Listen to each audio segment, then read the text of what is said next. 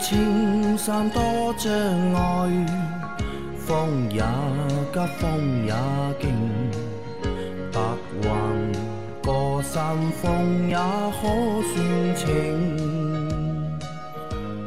莫说水中多变幻，养车修车乐趣多，开车用车没烦恼。大家好，欢迎收听老秦汽修杂谈，我是老秦。大家好，我是老秦的小工杨磊。大家好，我是阿 Q。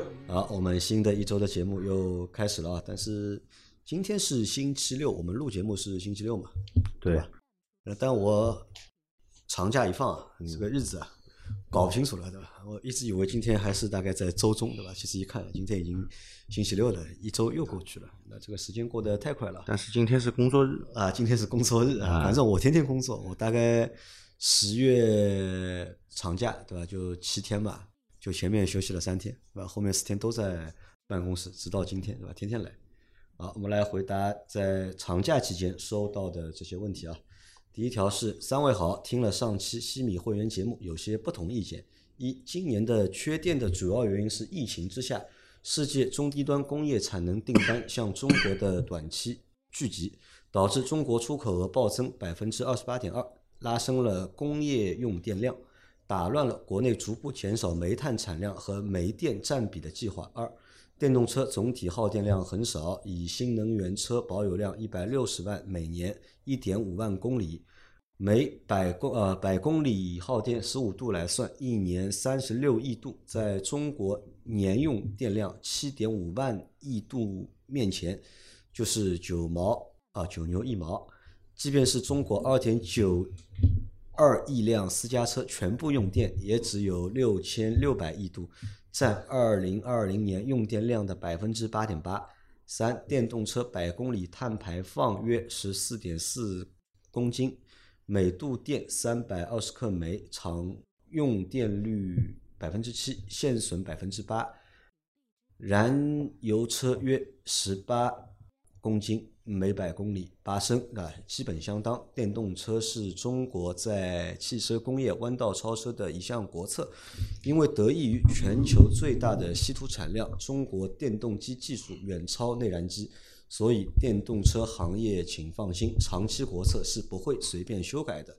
设置峰谷电价是用于用电负荷的削峰填谷，减少装机总容量，增加发电机组夜晚的出力，提高发电效率。六，因为电网企业在民用电部分是亏损的，所以设置了阶梯电价，以保证低收入低收入人群用到低价电。同时避免为中高收入人群提供额外补贴，国家对于居民多用电是不反对的，因为用电量大就代表生活水平提高，同时也会拉动消费。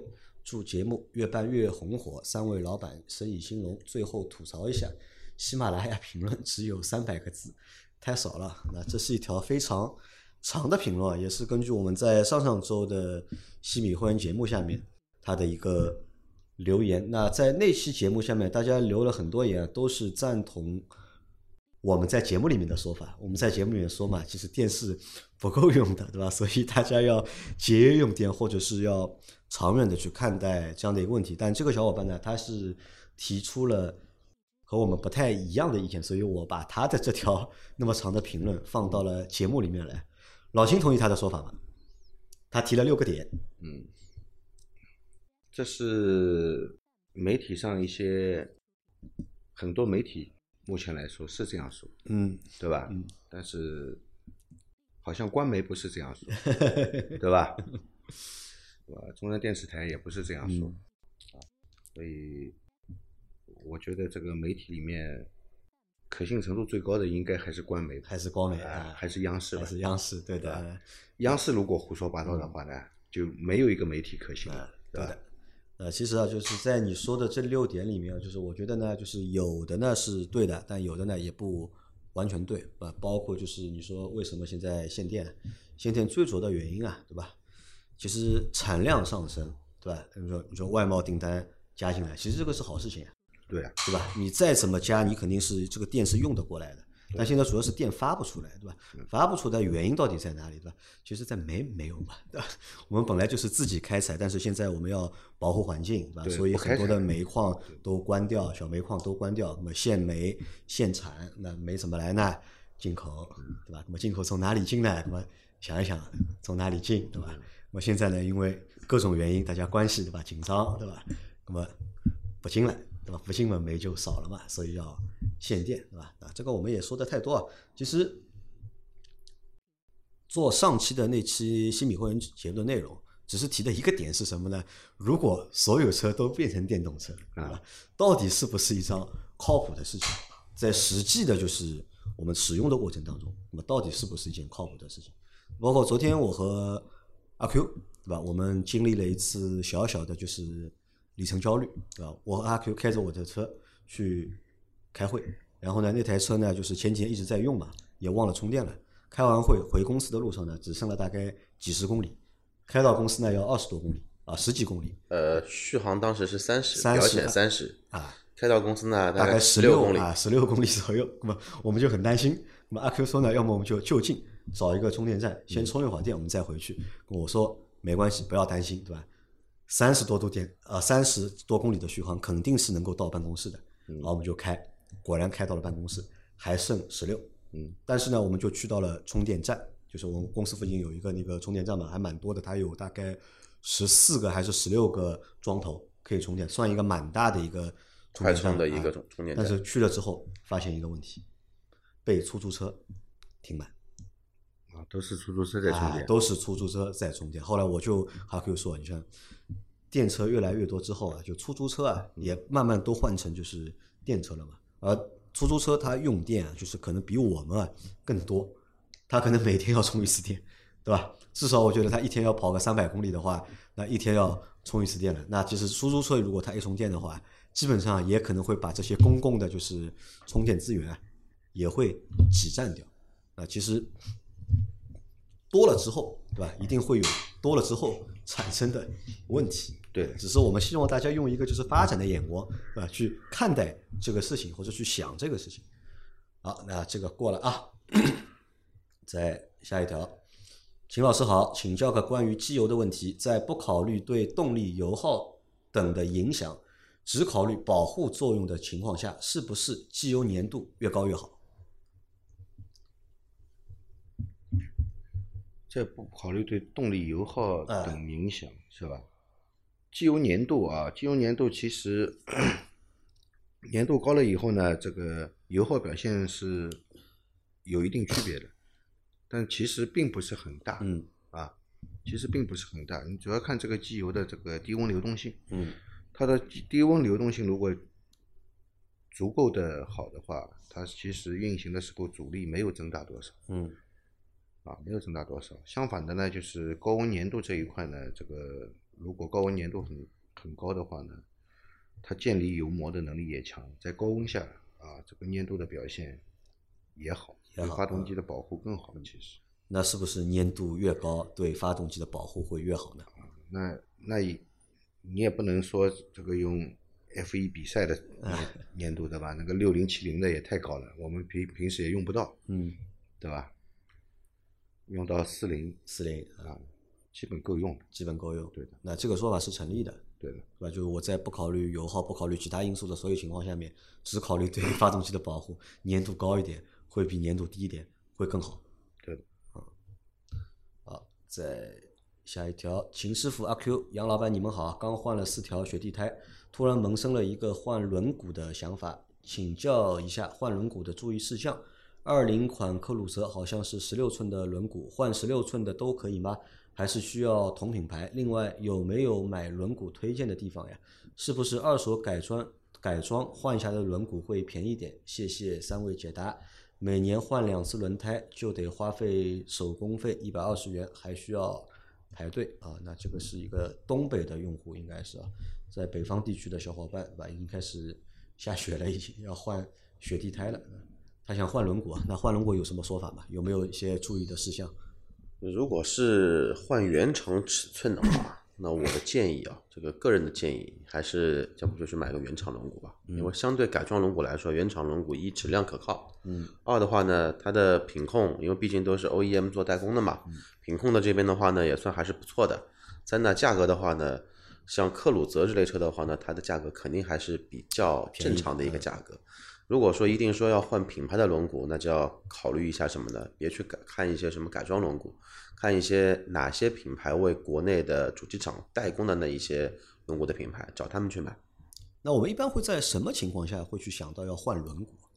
轮毂坏了需要换一般都是轮毂坏了才换的。啊？要么就折腾改装，折腾，觉得轮毂太小，对我觉得十六寸的太小，要换个十七的或者换着换个十八的。对我的飞度、福克斯、我的 F 零，嗯还有我的捷德都有两都有两套轮毂，然后的话呢，这个就折腾，然后要不就是什么呢？要不就是真的北方用户，嗯，那个他觉得自己换轮胎比就动手能力比较强嘛，啊，又有这个条件，那就自己买个擎顶顶，买那种液液压的，买个两个，然后自己在家里面换呗，就备个两套轮胎嘛。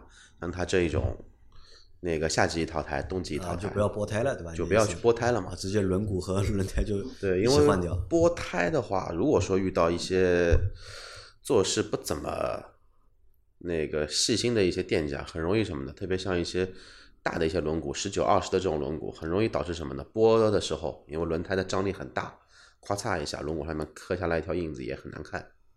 那像这种换轮毂啊，有没有这种限制的要求？还是说我随便？法律上规定的话是这样的：原厂轮毂你是十六寸，你嗯只能换十六寸的轮轮毂，造型无所谓。造型无所谓，对但大小是有规定的，大小是有规定的改变。尺寸不能对的不能改变。对，甚至于说讲了再极其严苛一点的话，你的轮胎的规格严格上不能改变。但是的话呢，这一块的话呢，目前可能说管控的严严厉程度呢还是比较宽松的。只要尺寸不改变，你的轮胎的胎面或者说厚度略微有一些变化，也是情有可原嘛。你可以说买不到我这个同样规格的轮胎嘛。嗯，那他还说到一个点啊，是如果去买那些二手改装换下的轮毂啊，会便宜点，你推荐吗？如果是二手改装的轮毂便宜的，嗯那就要还是一样遵循品牌的一个原原则。像国内比较大的万虎啊、戴卡啊这一种大品牌的，或者说改装轮毂品牌里面，国内的一号品牌可能也就是雅凡迪。像这一种大厂做的，然后有要确定是大厂大厂的正品，那你那你收一套，然后去看一下，让轮毂店的人看一下轮毂有没有失原，那也就买就买了。但千万千万千万，轮毂这东西是唯一车子上面四个轴连接地面的一个东西，千万不要去买一些副厂，或者说为了去好看加大，但是价格呢又买来那种特别便宜的四五百块钱一条的那个，真的不建议去换。不建议对吧？嗯，好的，再下一条。三位老师好，又我又来提问了。我的雷凌因为开的不多，之前几天都是露天放在楼下，今天下雨开车出门，冷车启动自检的时候发出大概只有半秒的提示音，屏幕提示一闪而过，我没有看清，感觉好像是 F 1 b 预碰撞系统的提示，但因为没有亮故障灯，就开车出门了。开了四五公里到目的地，办完事出来，发动机是热的，启动也没事。请问这种偶尔出现的提示，需要去读一下有没有故障码吗？还是不用处理就可以？另外回来检查的时候，发现其他三个刹车盘上的锈都基本磨没了，露出金属本色，但左前轮明显比其他刹车盘生锈多。具体如图，请问这个要处理吗？是不是刹车片位置有问题？谢谢老师解答。啊两说这个预碰撞系统有这个提示是吧？嗯那可能是个误报吧？嗯，可能是而且可能他也没有看清楚到底是哪个东西。对，可能是个误报，只只要之后行驶不再出现的话，呃问题不大，问题不大，对吧问题？不大的。不需要就是去啊店里面去他如果这个警告灯常亮，你肯定要去检查维修的。而而且如果他说这个车不怎么开，停在露天楼下的话，也有可能什么呢？那个前面的毫米波雷达太脏了，太脏了的话，它可能会亮一下。会亮一下啊。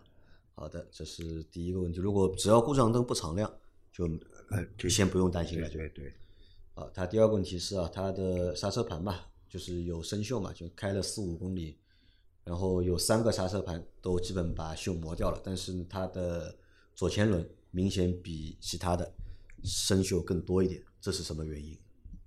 呃，说明这个轮子的这个刹车有点问题的。刹车有点问题了，对，盘和片没有怎么磨，对吧？，对或者磨的不够多，对，说明这个这个轮子的刹车有问题。你其他的我都正常，只是这个不正常的，要么片，要么盘。要么片要么盘，那盘变形会这样嗯啊。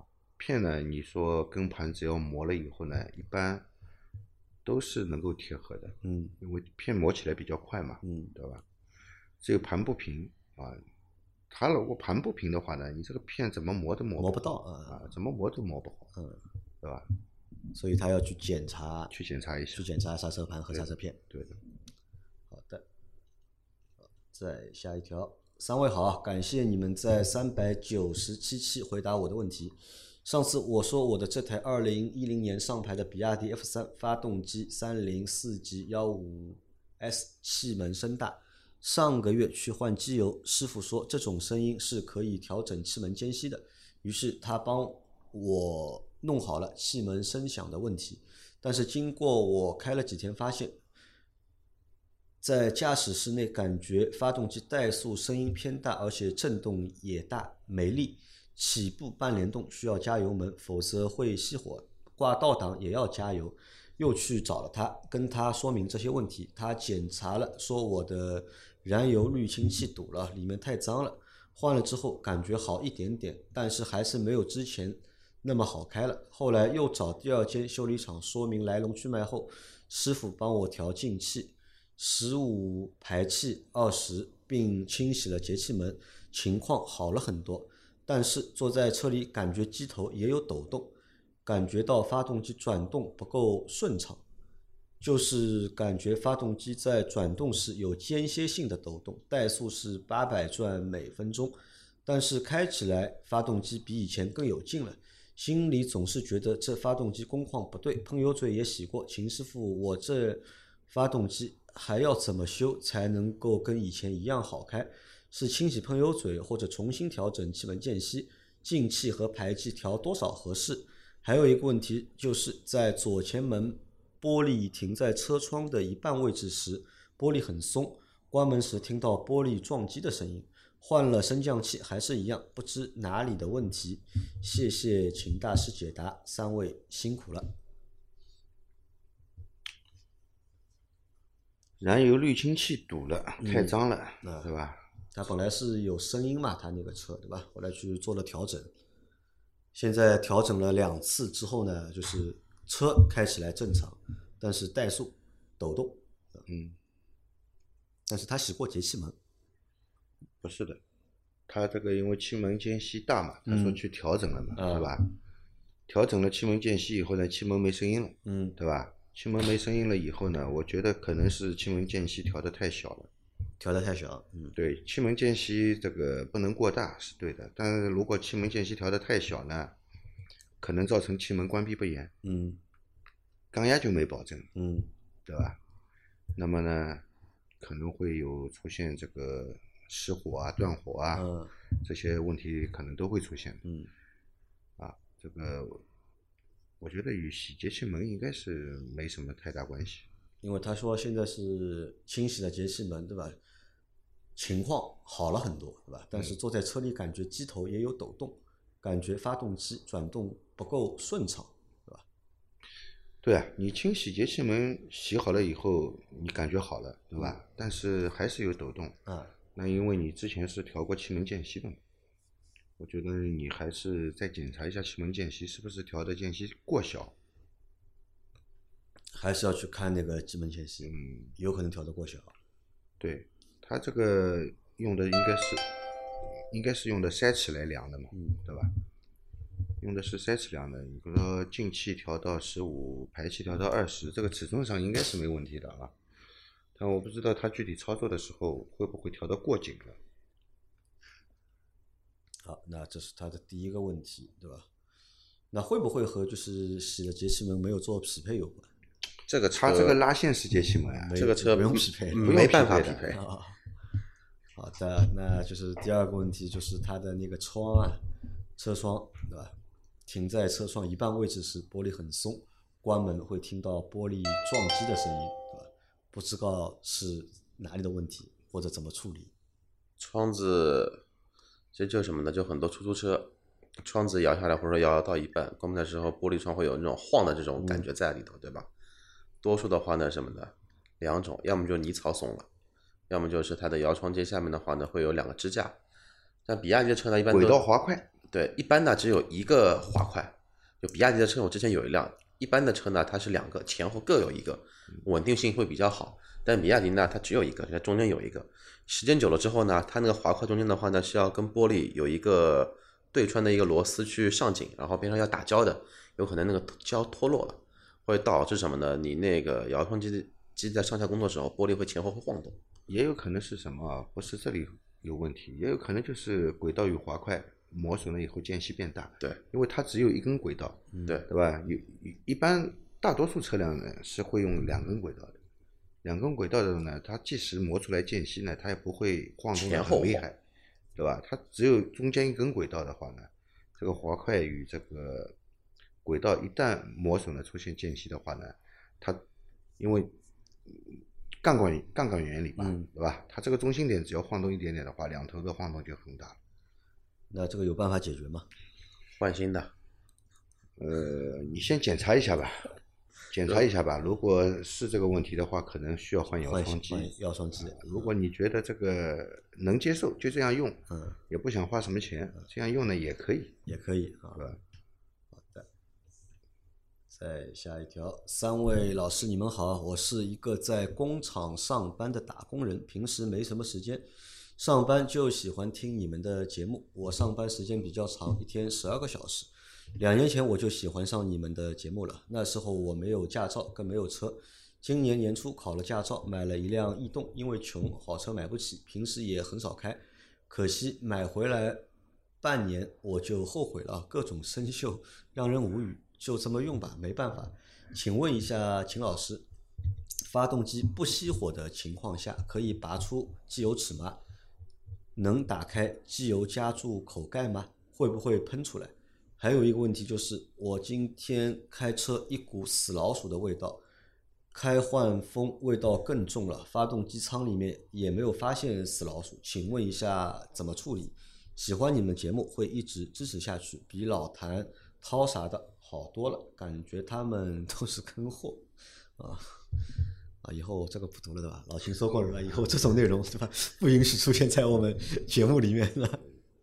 对，听我们的节目我们很欢迎，嗯好吧？那么如果对别的节目有什么看法的话呢，你也可以说啊但是我们节目里面就不读了，对吧？老老秦呢很担心，对吧？我们把这些内容读出来以后啊，怕别人听到啊，嗯，以为我们故意黑别人。啊对，其实呢，这些内容都是我们听众提的，但是可能别人会不一定知道这个情况，嗯以为我们节目老是要黑别人啊，以后就不说这种内容啊。那他现在的问题是发动机不熄火，嗯对吧？能够把那个机油尺拔出来吗？可以把那个机油盖打开吗？呃，发动机不熄火，拔机油尺可以拔，但是有什么意义呢？嗯，拔出来有什么意义呢？你要测量机油的话，把机油尺拔出来的时候，你也没有办法去测量嗯油液的一个液位，对吧？第二，可能会引起发动机的抖动，啊，车辆发着的时候，你拔机油尺可能会引起发动机的抖动。而且嗯个别车型发的时候拔机油尺直接会跳灯。会跳灯。啊你的那个，因为它拔的机油尺的话，通在哪里？通到机那个发动机油底壳。曲轴箱，对，曲轴箱的话，相对来说是比正常的大气压力应该是属于低还多低，它是属于半真空的一个状态。要看发动机的有有的是高压的，有的是负压的，所以说呢，这个一旦说打破这个压力平衡呢，这个高压的呢还好一点，对吧？它只是从这个机油尺导管这里往外喷气，嗯，对吧？如果是低压的呢，如果是负压的呢，完了，油往外面喷了，不是油不会往外喷的，它往里面吸空气，啊，往里面吸空气。通过那个通过这个 曲轴箱强强制通风阀，会有过多的空气被吸入燃烧室啊，造成这个混合气变得很稀，嗯。那发动机会抖动，会抖动。甚至于会亮故障灯啊。啊，那把机油尺啊没有必要啊，然后能打打开开机油的加注口盖吗？那就更不能打开了其。实道理一样的呀。你机油加注口口盖啊，像下面是什么东西呢？都是凸轮轴吧？嗯，啊，对吧？好一些的车，机油加注口盖上面会有个挡板，你哪怕你拧开了，这个油呢是不会喷出来的。对。但是还有很多车是省去了这个挡板，对，你只要一拧开了，我跟你说，这个这是个机油往外喷，机油会往外喷。看见过人家拉面吧？拉面不是要甩面嘛？就这种感觉，砰的一下，你看他脸上都是机油。好的啊，不不可以打开的啊。然后他还问了一个问题是：今天开车一股死老鼠的味道，开换风味道更重，对吧？发动机舱里面也没有发现死老鼠，想问一下该怎么排查？那如果你开外循环，这个味道更浓的话呢，那我告诉你，异味肯定是在驾驶室外，驾驶室外啊在，机舱内嗯啊，因为我们的这个空调取风啊，就外循环取风嗯是在我们的机舱内，或者是在我们的这个防火墙上面，就是挡风玻璃下方，在这个位置进风的啊。呃，我不知道你是什么车型啊？它是逸动逸动，逸动长安逸动，长安逸动，哎呀，长安逸动这个车平时修的少，这个进风口具体在哪个位置？应该是在就是呃挡风玻璃下方，就是雨刮器的挡板下面副驾驶挡风玻璃下方，对常规位置都在这里。啊，一般是在这个位置的。那么你在这个位置附近找找看 找找看啊。啊，找找看，不行把这个风挡这个挡板拆掉，拆掉看看里面到底有什么东西吧。啊，好的，这个蛮蛮恶心的。因为我看到这条之后，我又以为有人要问，就是进老鼠，嗯怎么办？因为这个问题收到很多了，我就还特意就是在收录这些问题的过程当中，还去淘宝上面看了一下，到底有没有就是喷在发动机舱里面驱赶老鼠那种喷剂。看了一下之后呢，没有找到。没找到，但是呢，有一种产品呢，是它是一种凝胶，嗯，就是驱鼠凝胶，嗯，就是类类似一个盒子，里面就是凝胶这个。哦，那个东西假的，没用的，我不知道有用没用啊？没用的，我看到智商税淘宝上有卖的，对吧？什么纯植物萃嗯取，对吧？然后他写的就很多的用途啊，当中有一个是发动机舱，我跟你这个东西放在发动机舱里面肯定不安全的，不安全。肯定不安全的，好吧？好，那这个东西智商税没用的，智商税没用的这个东西说的神奇的不得了，能驱蚊、驱蟑螂，还能驱老鼠。我靠，那是敌敌畏啊！嗯，好，我们再来下一条。我有个问题啊，就福克斯的冷却液盖子怎么那么紧啊？用了很大力气，一点一点拧了五分钟才拧开，然后又花了十分钟，一点一点的关闭拧紧。福克斯的冷却液盖子很紧吗？阿 Q？应该不会很紧的，冷却液盖子要拧五分钟，啊，好像没有啊。冷却液的盖子拧五分钟，不会的，一般不管不是会的。管什么车，哪怕公交车也没有这么多圈。他那他会不会不是，他说他是很紧嘛，拧不动嘛，对吧？他说只能一点一点拧，拧个五分钟才拧下来。要么你那个膨胀水壶变形了，嗯要么就是你那个盖子变形变。形了啊啊只有这种可能。对的，正常情况不可能。不行的话，先换个盖子试试看。换个盖子试试。啊，换个盖子如果能很轻松的拧上去的话，那就是盖子变形了嘛。嗯，啊，如果换了盖子没用，那可能要换膨胀水壶水壶了，好吧？好的啊，再来下一条，请教一下三位大佬，更换刹车油有用真空换挨个抽的，有挂四个瓶子放的，实际哪种方法更合适？秦师傅经常说的皮碗被踩坏是什么意思？帮忙科普一下。两个问题啊，啊，那么到底是抽干净，啊还是排干净的？还是用脚脚去踩那我跟你说，肯定是抽抽干净。啊，肯定是抽，就干净是一样的。就油壶里面呢，你只能抽，对吧？刹车油壶里面你只能抽，你要踩到它完全干净的话，空气进去了，你到时候排空气排死你，嗯，对吧？那么油壶里面肯定是抽掉，抽掉了以后呢，这个时候是不能去踩刹车的，嗯，啊，要把这个刹车油添加进去，你才能踩，对吧？就抽是最干净的，啊，然后下面呢嗯，从风棒这里呢也是建议抽，也是抽？嗯啊，抽呢它是利用这个真空，嗯啊，把油给抽出来。那么整个刹车系统呢，它没有一个部件是在工作的，对吧？如果靠脚去踩踩出来呢，是这样的啊。我们正常这个刹车总泵里面是有一个皮碗的，皮碗派什么用处呢？它皮碗其实是一个活塞，嗯等于是一个活塞，只是它这个活塞呢是橡胶做的，对吧？它在这个缸里面呢，把刹车油往下推，推到四个轮子的风棒里面去。风棒里面呢，这个液压油呢再去推动四个轮子的风棒，风棒上面的活塞啊，去顶我们的刹车片啊，来实现一个这个刹车的这样一个效果。那么刹车总泵里面这个皮碗呢，你正常踩的话呢，它是有压力顶着的嘛，嗯对吧？那如果你把这个风棒上面的这个排气阀打开，那么你踩的时候呢，它下面是没有压力。如果你这个踩的这个强度很大，而且速度又很频繁的话呢，有可能造成皮碗的损坏的。嗯它皮碗因为是橡胶的嘛，它嗯会翻过来的。翻过来的话呢，完蛋了，它不棒油了。嗯，嗯，这个就好比什么呢？这个就好比咱们家里面每家每户都有的一个东西。皮揣子？哎，对的，你通马桶的时候到底是吸方便的，还是用马桶揣子去揣比较方方便的？马有有家里马桶没办法吸，家里马桶有那种那个真空打气泵的，那个效果还不错的。因为我也遇到过用那个疏通对吧？用往里面出气疏通还是还是用揣子一点点往上弄，揣子如果你用了不好，用力过猛，它不是就翻起来了吗？翻起来了啊翻起来嘛就没用了。啊，对，啊，可以这么理解啊，啊，希望你能够听明白啊。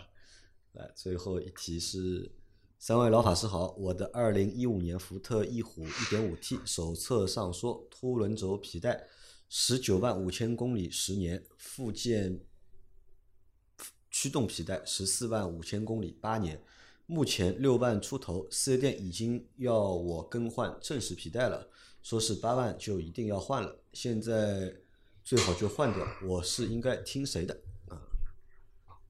呃四 S 店有可能考虑到这个经济效益，对啊吧？，早点保养啊啊，早点换，让你早点换，对吧？